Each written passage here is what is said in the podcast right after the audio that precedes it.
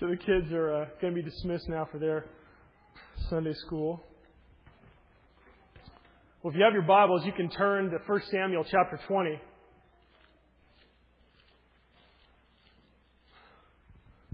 We're going to be looking at 1 Samuel chapter 20, verses 1 to 42. If you don't have your Bible, the text is printed in the bulletin on pages 2 and 3. There's a place to write notes on page 4. So give ear. This is God's word. Then David fled from Naioth in Ramah and came and said before Jonathan, "What have I done? What is my guilt? And what is my sin before your father that he seeks my life?" And he said to him, "Far from it. You shall not die. Behold, my father does nothing, either great or small, without disclosing it to me. And why should my father hide this from me? It's not so." But David vowed again, saying, "Your father knows well that I have found favor in your eyes." And he thinks, "Do not let Jonathan know this, lest he be grieved. But truly, as the Lord lives and as your soul lives, there is but a step between me and death." Then Jonathan said to David, "Whatever you say, I will do it for you." David said to Jonathan, "Behold, tomorrow is the new moon, and I should not fail to sit at table with the king. But let me go that I may hide myself in the field till the third day at evening. If your father misses me at all, then say, 'David earnestly asked leave of me to return or to run to Bethlehem, his city, for there is a yearly sacrifice there for all the clan.' If he says, 'Good, it will be well with your servant,' but if he's angry, then know that harm is determined by him. Therefore, deal kindly with your servant, for you have brought your servant into a covenant of the Lord with you. But if there is guilt in me, kill me yourself, for why should you bring me to your father?" And Jonathan said, "Far be it from you. If I knew that it was determined by my father that harm should come to you, wouldn't I tell you?" Then David said to Jonathan, "Who will tell me if your father answers you roughly?" And Jonathan said to David, "Come, let's go out into the field." So they both went out into the field. And Jonathan said to David, "The Lord, the God of Israel, be witness. When I have sounded out my father about this time tomorrow or the third day, behold, if he is well disposed toward David, shall I not then send and disclose it to you?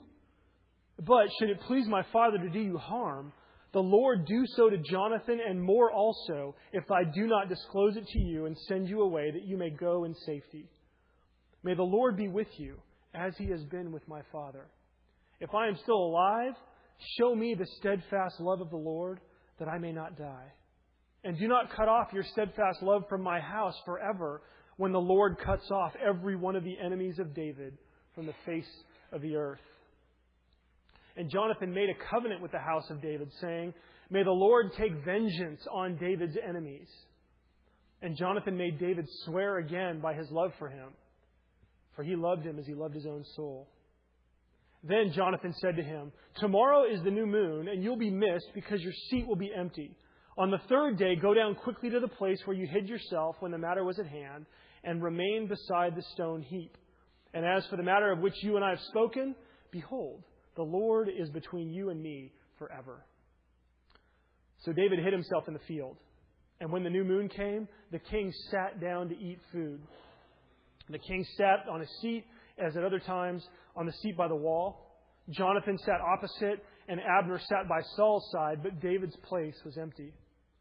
Yet Saul did not say anything that day, for he thought, "Something's happened to him. He's not clean. Surely he's not clean." But on the second day, the day after the new moon, David's place was empty. And Saul said to Jonathan, his son, "Why hasn't the son of Jesse come to the meal, either yesterday or today?" Jonathan answered Saul, "David earnestly asked leave of me to go to Bethlehem. He said, 'Let me go, for our clan holds a sacrifice in the city, and my brother has commanded me to be there.' So now, if I have found favor in your eyes, let me get away and see my brothers. For this reason, he has not come to the king's table." Then Saul's anger was kindled against Jonathan, and he said to him, "You son of a perverse, rebellious woman, do I not know that you have chosen the son of Jesse to your own shame and to the shame of your mother's nakedness? For as long as the son of Jesse lives on the earth, neither you nor your kingdom shall be established. Therefore, send and bring him to me, for he shall surely die. Then Jonathan answered Saul, his father, why should he be put to death? What has he done? But Saul hurled his spear at him to strike him. So Jonathan knew that his father was determined to put David to death. And Jonathan rose from the table in fierce anger and ate no food the second day of the month, for he was grieved for David because his father had disgraced him. And as soon as he had gone, David rose from beside the stone heap and fell on his face to the ground and bowed 3 times. And they kissed one another and wept with one another, David weeping the most. Then Jonathan said to David, go in peace, because we have sworn, both of us, in the name of our Lord, saying, the Lord shall be between me and you, and between my offspring and your offspring forever. And he rose and departed, and Jonathan went into the city. This is God's word. We've been talking about living in the gap between promise and reality. We've been talking about what it's like when you are forced to handle life experiences that you don't want, or that you don't expect, or that you think you don't deserve. This takes on new meaning for David in the next section of chapters that we're going to be looking at. In chapters 20 to 23, David has to flee. Okay, when we find David, he is running away. He has to run away. It's interesting because Goliath, right, just a few chapters ago, was toppled by David's faith. So why is Saul besting him? Right? Why is that? I mean, in the midst of all of this, in the midst of David dealing with this reality of facing a 9-foot giant and triumphing easily, relatively speaking, over someone that he has no business fighting. And yet, with Saul, he finds himself running away. In this, David would be tempted. Right? He'd be tempted to cry out to God, God, wait a minute, you promised me. God, you promised me the kingdom. You promised that I was going to take over. And it's one thing for me to show up in the court and then have to sit and serve the king while you do whatever you're doing with him. I can sit and wait, but now all of a sudden, why do I have to run? Why do I have to flee? Why? I mean, this is not consistent with your promises. God, where are you? What are you doing? You feel that way today?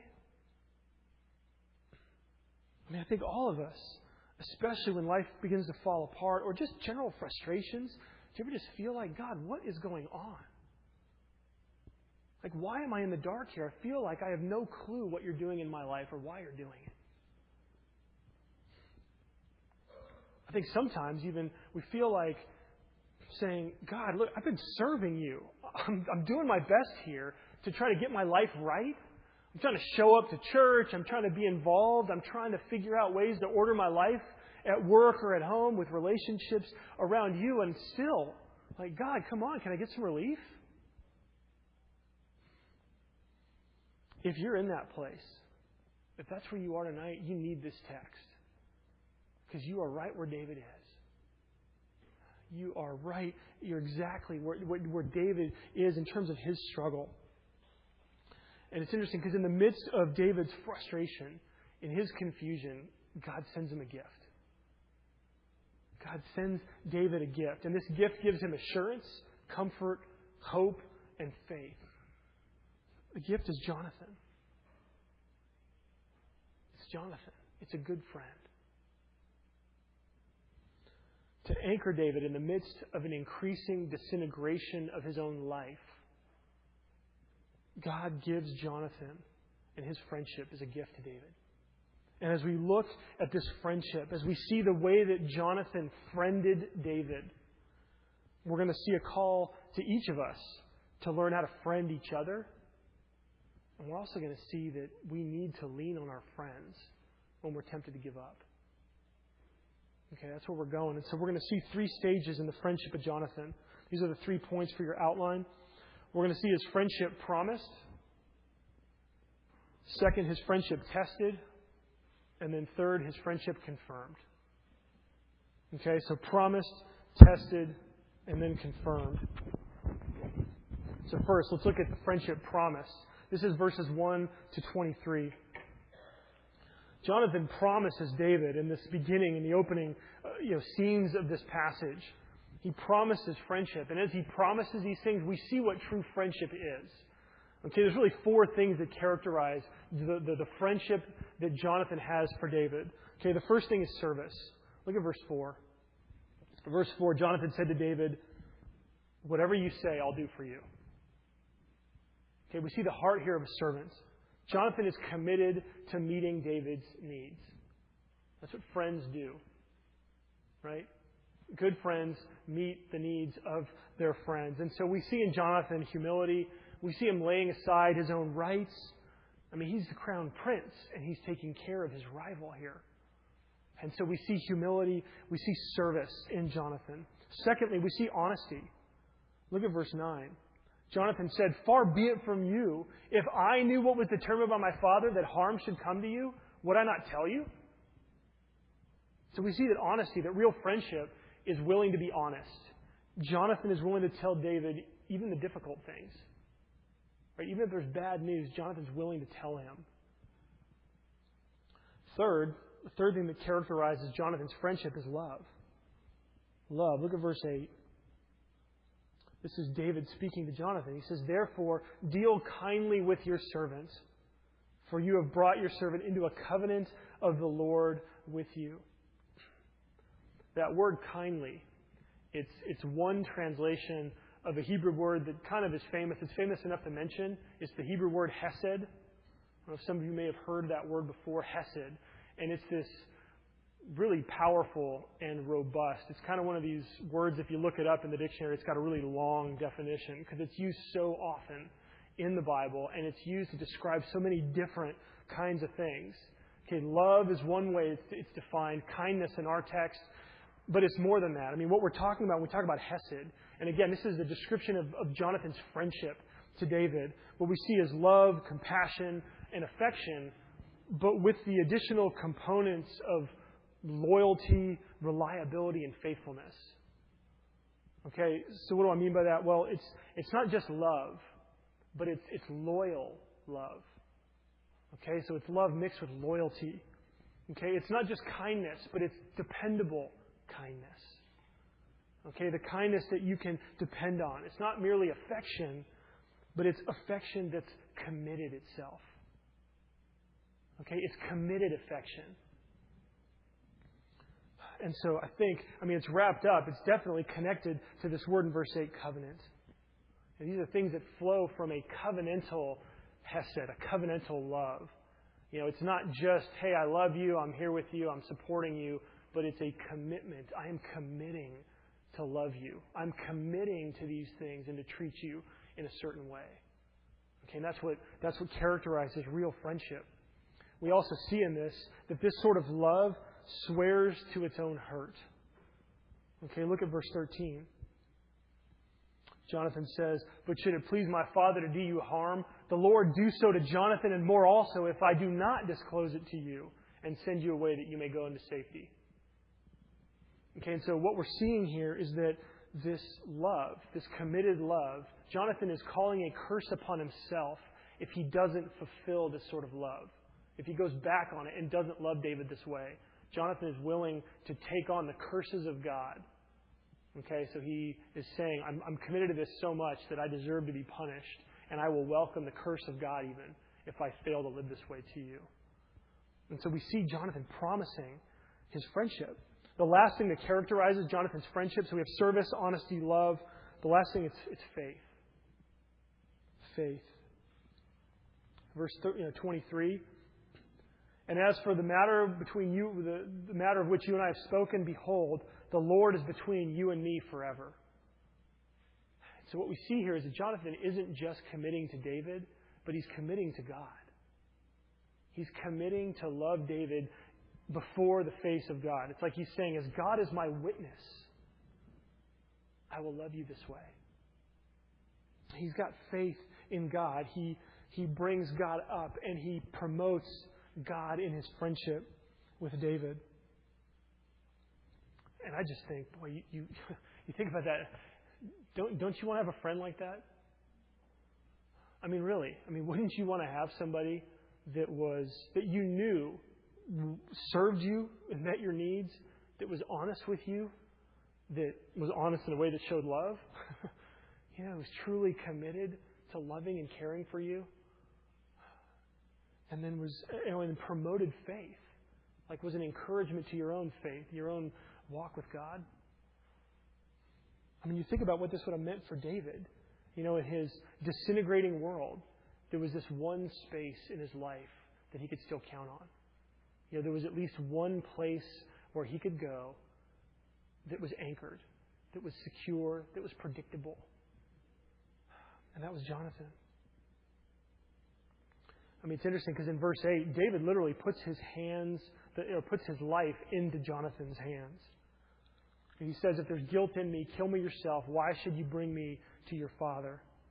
He's saying, deal kindly with me. Because he knows if Jonathan turns on him, he really has no hope. If Jonathan and Saul are after him, David is in trouble. And so, I guess, where do these friends come from? Thought about that?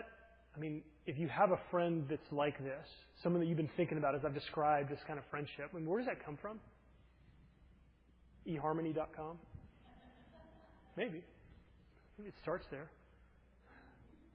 How do you get one of these people?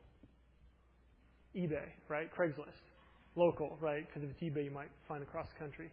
No, where do these things... maybe you find the beginnings of one in a community group. Right? Maybe it's somebody that you've known for a long, long time. How do you get someone to be this way for you? I think, at least in my experience, it starts with honesty.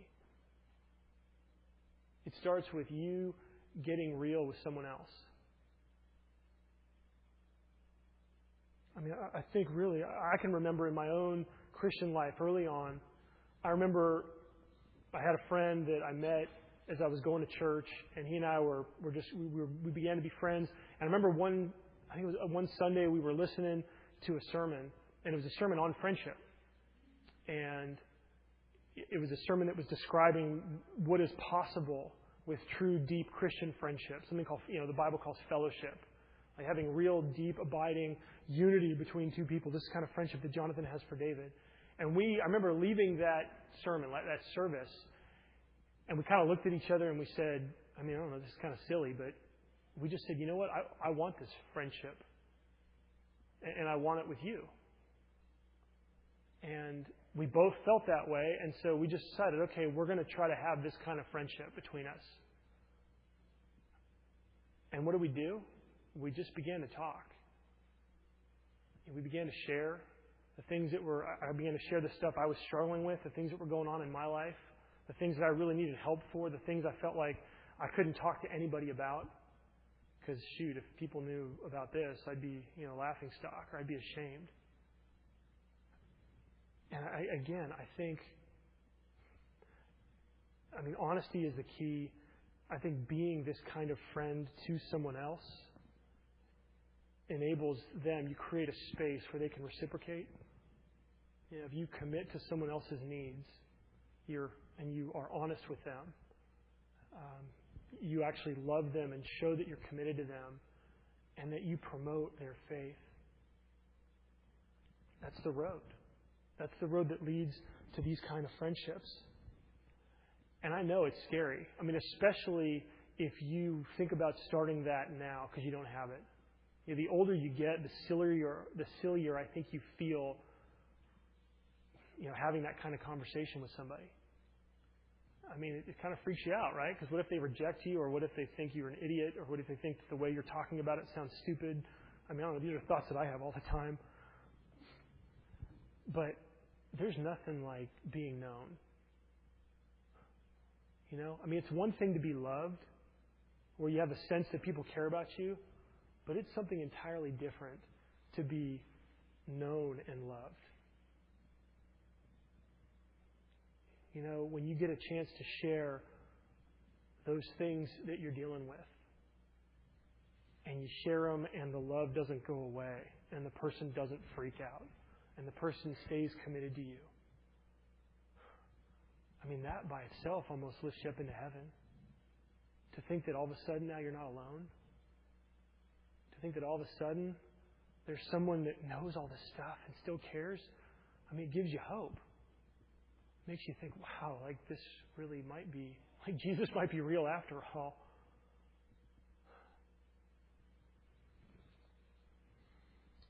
I think, yeah, and again, it starts with honesty. And so I'd encourage you, if you have these friendships already or don't, I mean, that you'd pursue being honest with someone in your life. With someone in your life, let someone in. And you'll begin to see this power. You'll begin to experience this love. And, I mean, it's amazing. It's amazing. And so this is the love that Jonathan promises to David. Now, this is also a love that gets, or friendship that gets tested. That's our second point.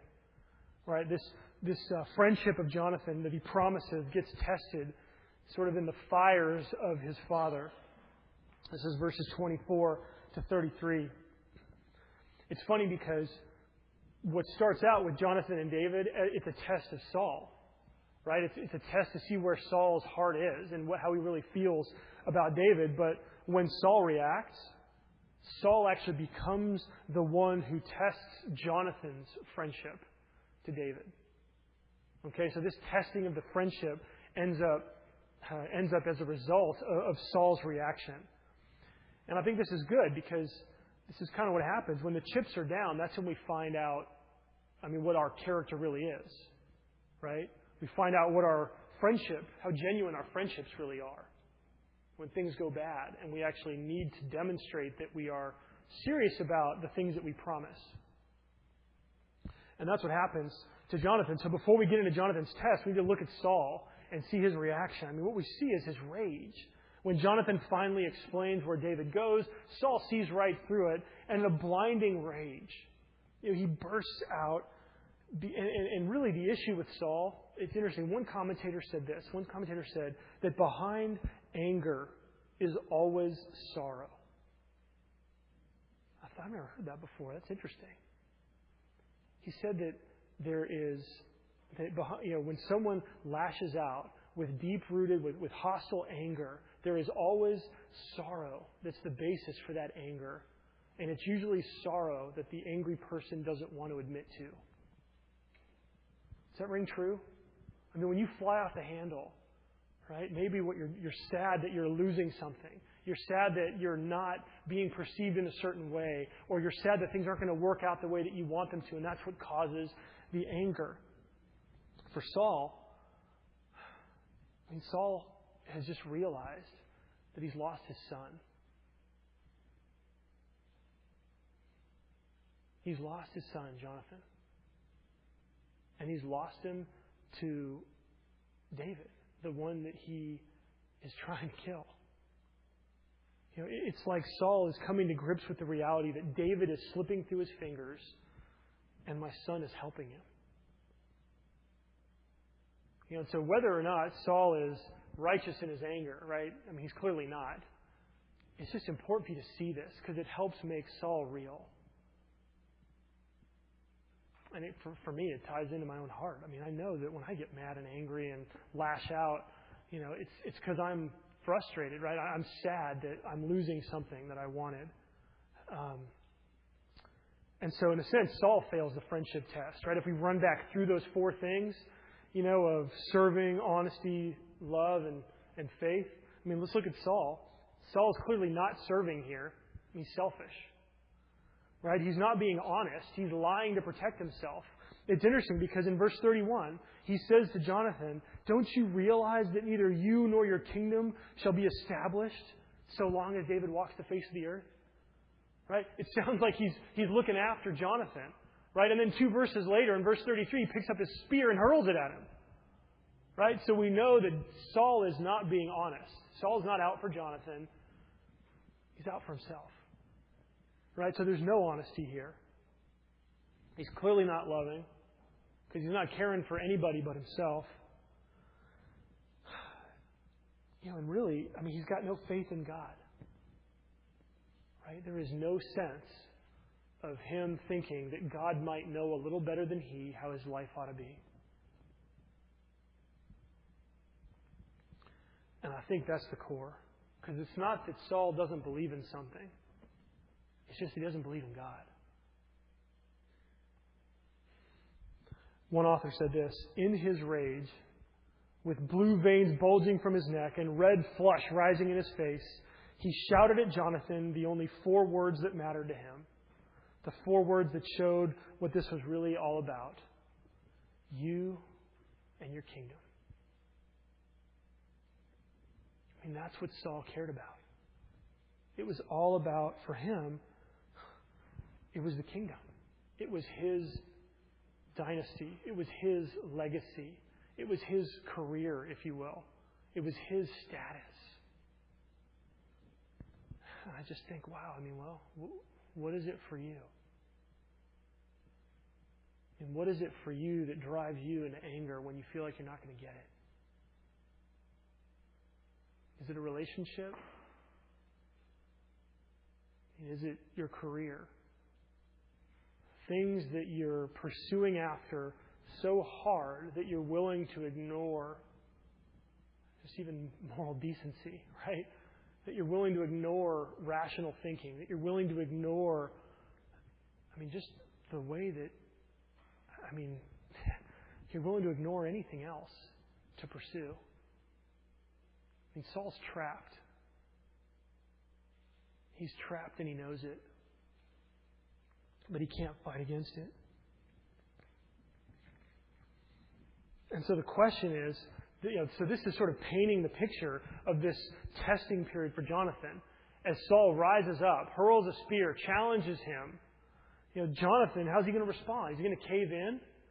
Will he succumb? I mean, it's interesting. Saul even offers to dispatch David. Hey, bring him to me, and I'll take care of him. You know, that way we can clear out your rival, and you can keep your hands clean. I'll do it. It's almost like Saul is saying, Jonathan, I'll give you all the kingdoms of the world if you just obey me in this. If you just do this one thing for me, I'll give you everything you could ever hope for. I'll give you the throne. I'll give you the kingdom. It'll be you who sits on it. It'll be your legacy, your dynasty. You'll have the job you wanted. You'll have the fame. You'll have the accolades. You'll have whatever relationship you want. If you'll just bow down to me. If you will take my idol on and serve it with me.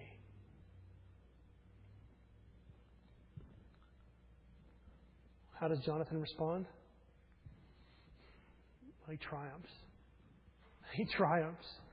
Jonathan's character is proven by his actions.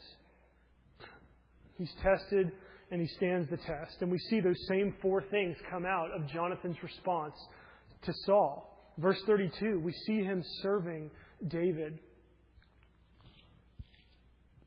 Verse 32, Jonathan answered Saul, his father, why should he be put to death? What has he done?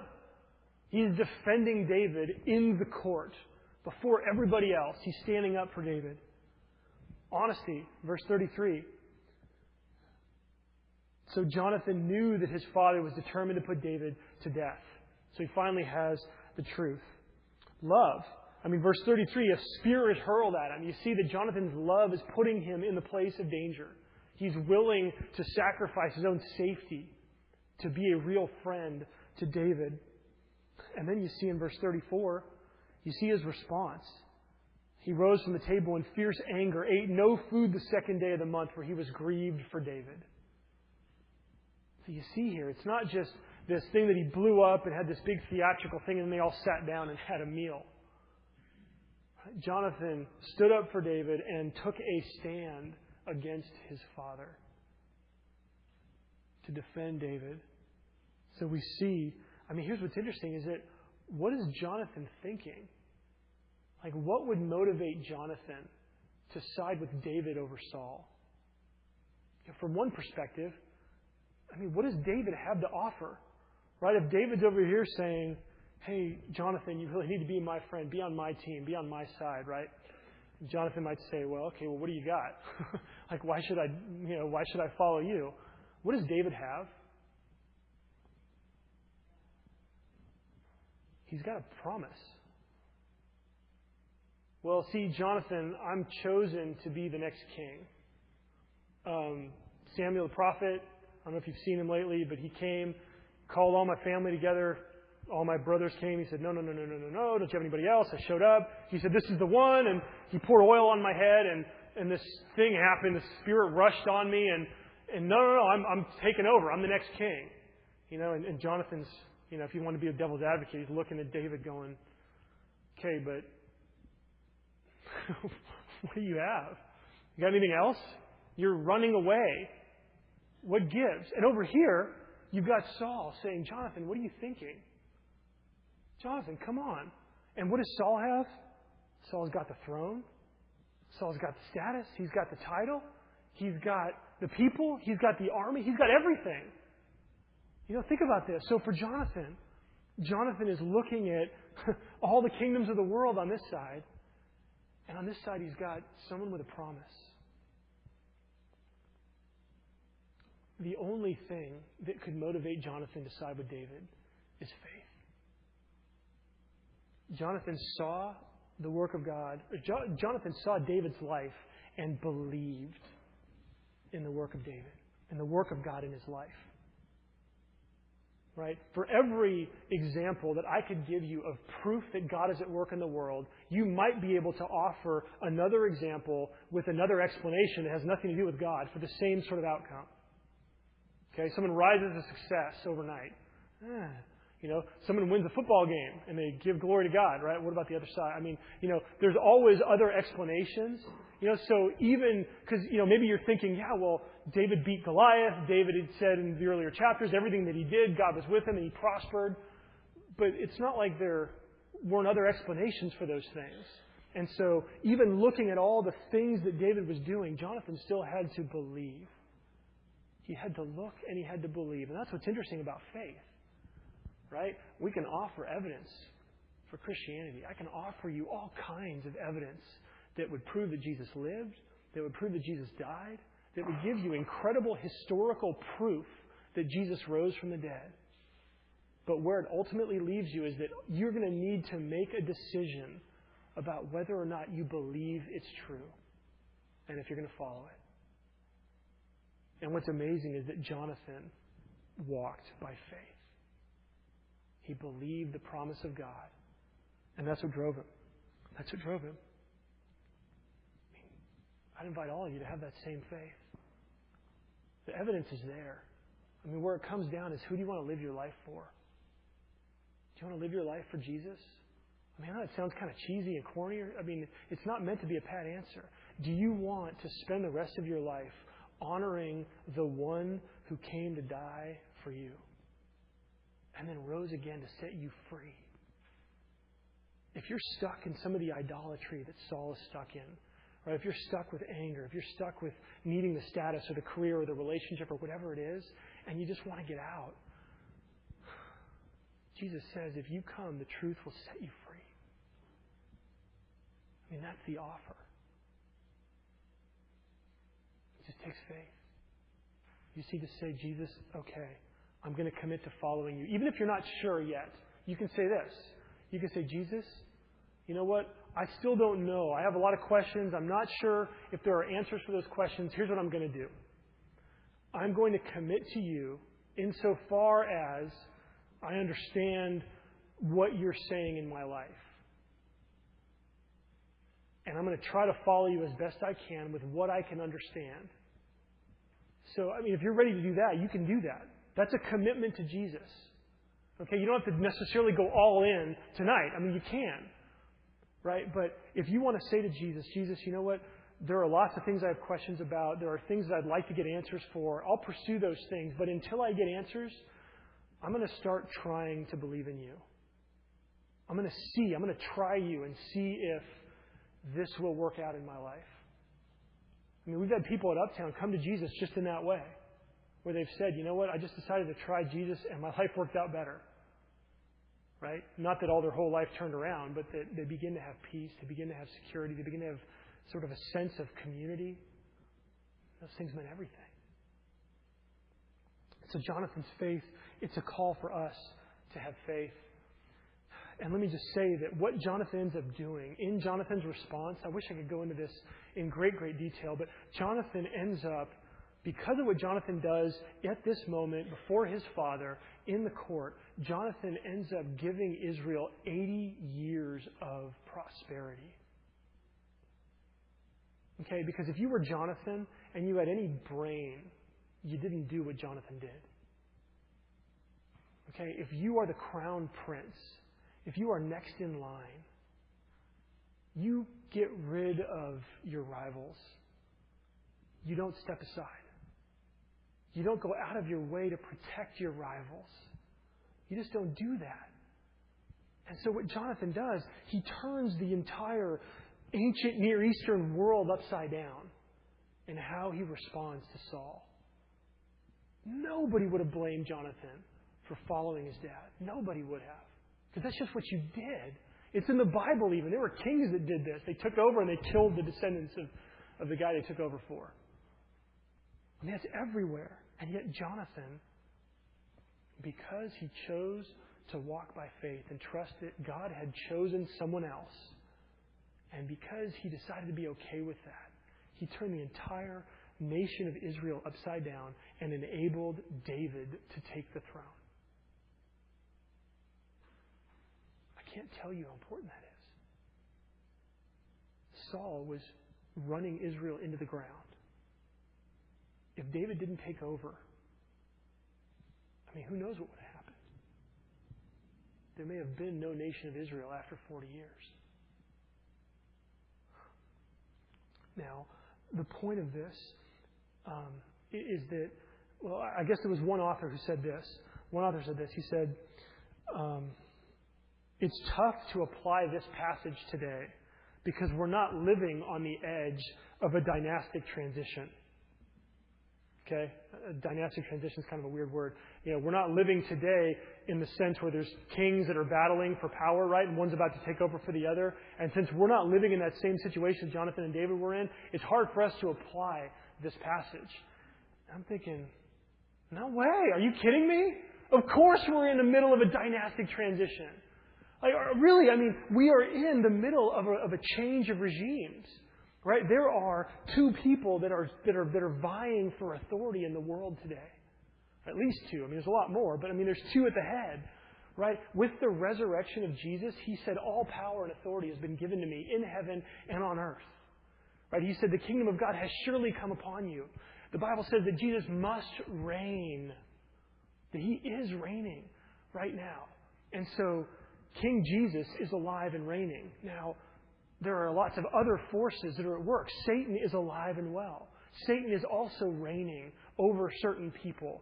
Satan and Jesus are like co-rulers, and they're fighting for ownership of the world. Now, let me tell you this. Every time, I mean, get this, every single time you make a decision to side with faith versus what you can see, to side with faith versus the idols of your heart, right? To side with faith versus putting a relationship before God, putting a career before God, putting anything, you know, every time you're over here and you give yourself away, every time you love someone else, that you're honest with someone else, every time you have faith, every time you serve someone else, when you do that, the reign of Jesus takes a step farther. Okay? I mean, this is so eminently practical. We are living in a world where the power of God and the power of the world are fighting. And when you make the decision to follow the power of God, every single time you do that, the power of Jesus and the reign of Jesus grows. Every time you do that, in any relationship, at your office, with your family, with your neighbors, every time you serve, you love, you're honest, and you have faith, the reign of Jesus grows in the world. That's big. That means everything that you do is important. Everything.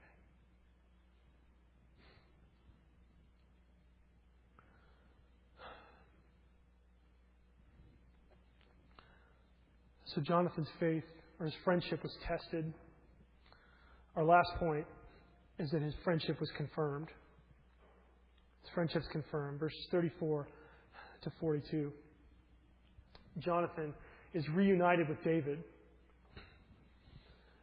And the reunion's even sweeter, because where I think David had a legitimate question about how Jonathan was going to respond, no more question. Right? It's the difference between Adam and Jesus, if you can put that around in your brain. The only thing sweeter than a covenant promise is a covenant confirmed. And we see here the same four things in their reunion. We see their service. In verse 41, David rose from beside the stone heap, fell on his face, and bowed three times. He knows that even now his life is in Jonathan's hands, and Jonathan takes care of him. Jonathan is still going to serve David. We see honesty in verse 41 at the end. It says that they wept with one another, David weeping the most. This is honesty. And this is so wonderful. I mean, it's awful that they're weeping because of why they're weeping, but it's so healthy for us to see these two men of God weeping together. Not just because it helps men to be a little bit more in tune with their emotions, but more so because what it does is it paints the realistic picture of what it means to follow God. Okay, David is about to go through hell. Okay, he's going to run. He has to run. Okay, he's running away. Saul's going to pursue him. Saul's going to try to kill him. At every point in time, David is going to be in trouble. He's going to have to go through the valley of the shadow of death. And Jonathan won't be there for him. Jonathan's going to be stuck back with his dad, staying in the court. And it's just helpful for us to realize that the Christian life doesn't mean that everything is going to work out okay in this life. Okay, so I just don't want you to have a misnomer. If you're coming to Jesus, boy, there are unbelievable blessings, unbelievable confidence. We'll talk a little bit more about that, but it doesn't mean that everything in your life is going to turn out the way you want it to. Okay, the reality is there will be weeping. This life is filled with suffering, with misery, with frustration, with danger. And those things are part of a life that follows God. Okay, and so we see the honesty of that in their weeping. But we also see love. We see them kissing, embracing. This is the only kiss that's mutual in the books of Samuel. After chapter 10, verse 1, it's the only kiss that's here. And so what we see here is this is true, genuine, heartfelt, personal love. They continue to support each other and encourage each other. And then we see an act of faith. In verse 42, Jonathan says to him, "Go in peace. Go in peace." Peace. Peace? I mean, one author said, given the circumstance, Jonathan's words are almost laughable. Come on, peace? Really? That's the opposite of what David's going to have. And yet Jonathan says, "Go in peace." I know. He just didn't know what to say. And so he's like, "Go in peace, David. See ya. Sorry about..."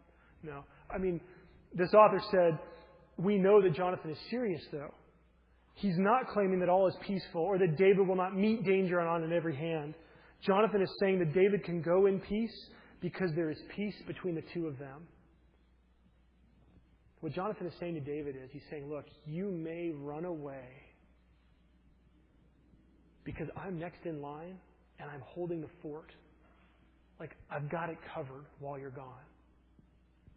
And you're the next king. You can have peace, David, because I've got your back." And God is in the middle of this.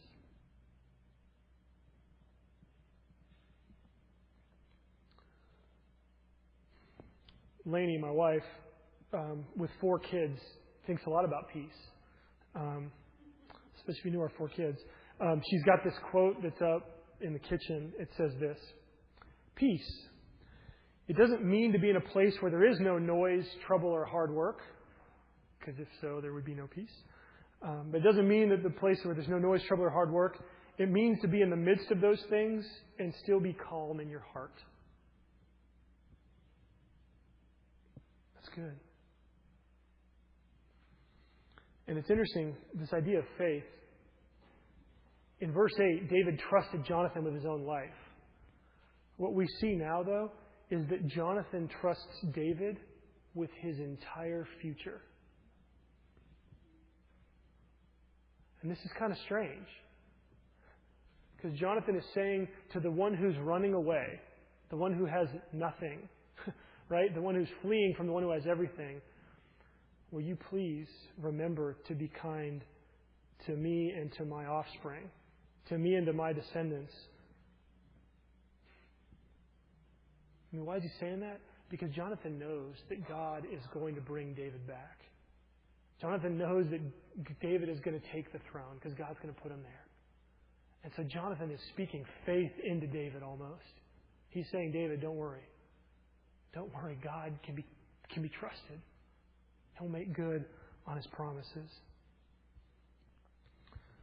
And so, I mean, all these things wrap up and they show us this amazing picture of Jonathan's friendship.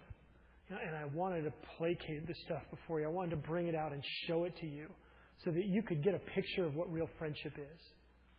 Because again, this is the kind of friend that you need to be. Right? And this is also the kind of friend that you need. And these are the sorts of ideas that will shape and mold the community here in our church to make it something that really is transformative, that really brings joy and happiness no matter what you're going through. If we can friend each other like this, everything will change. But I want you to see Jonathan's friendship because it's also a picture. It's a picture of the friendship that God has and what He offers to you in Jesus. I mean, think about this. Think about that God would come and want to friend you. The name Jonathan, it means God has given. That's what it means. So Jonathan is this amazing picture of Jesus, right? Because there's no greater picture of the giving of God than Jesus, right? God so loved the world that He gave His Son, that anybody who believes in Him wouldn't perish, but have everlasting life. So in service, right? Jesus didn't come to be served, but to serve and to give His life a ransom for many. Honesty. Jesus is honest enough with all of you to say, you know what? You need God in your life. And if you have Him in your life, you need more of Him in your life. Right? Jesus is honest enough with us to tell us where we're broken and where we need to grow. Love. My goodness, greater love has no one than this, than He laid down His life for His friends. And that's what Jesus does.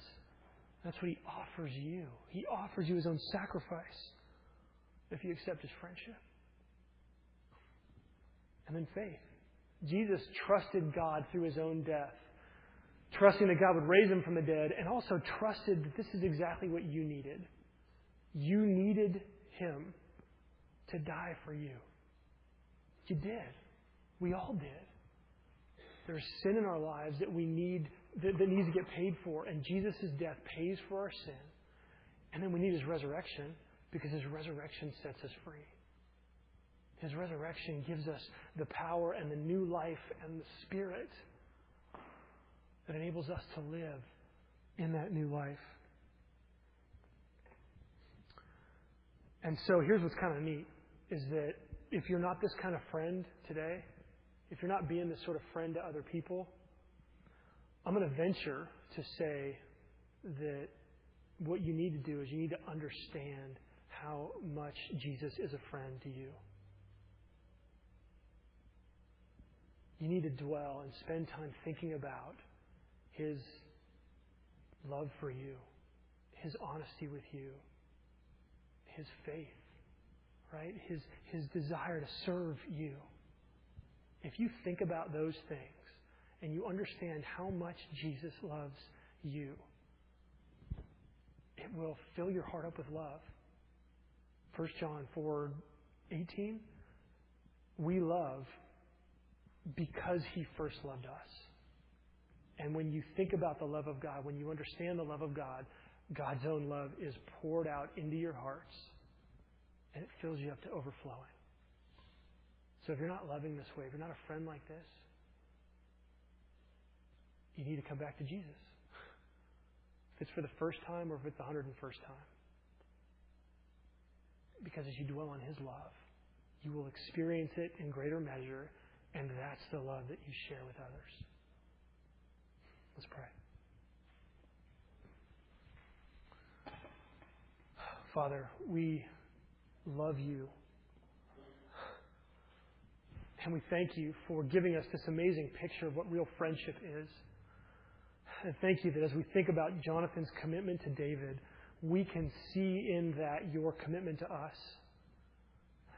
Lord, would You please help people tonight in this room experience this love? Help them to sense and feel Your love flowing into their hearts. Help them to realize again and in a fresh way the death and the resurrection of Jesus for them, the commitment that Jesus has to them, so that they wouldn't feel alone and so that their hearts would be filled up, so that they would have love that could spill out onto the lives of others. Thank You for loving us. In Jesus' name, amen.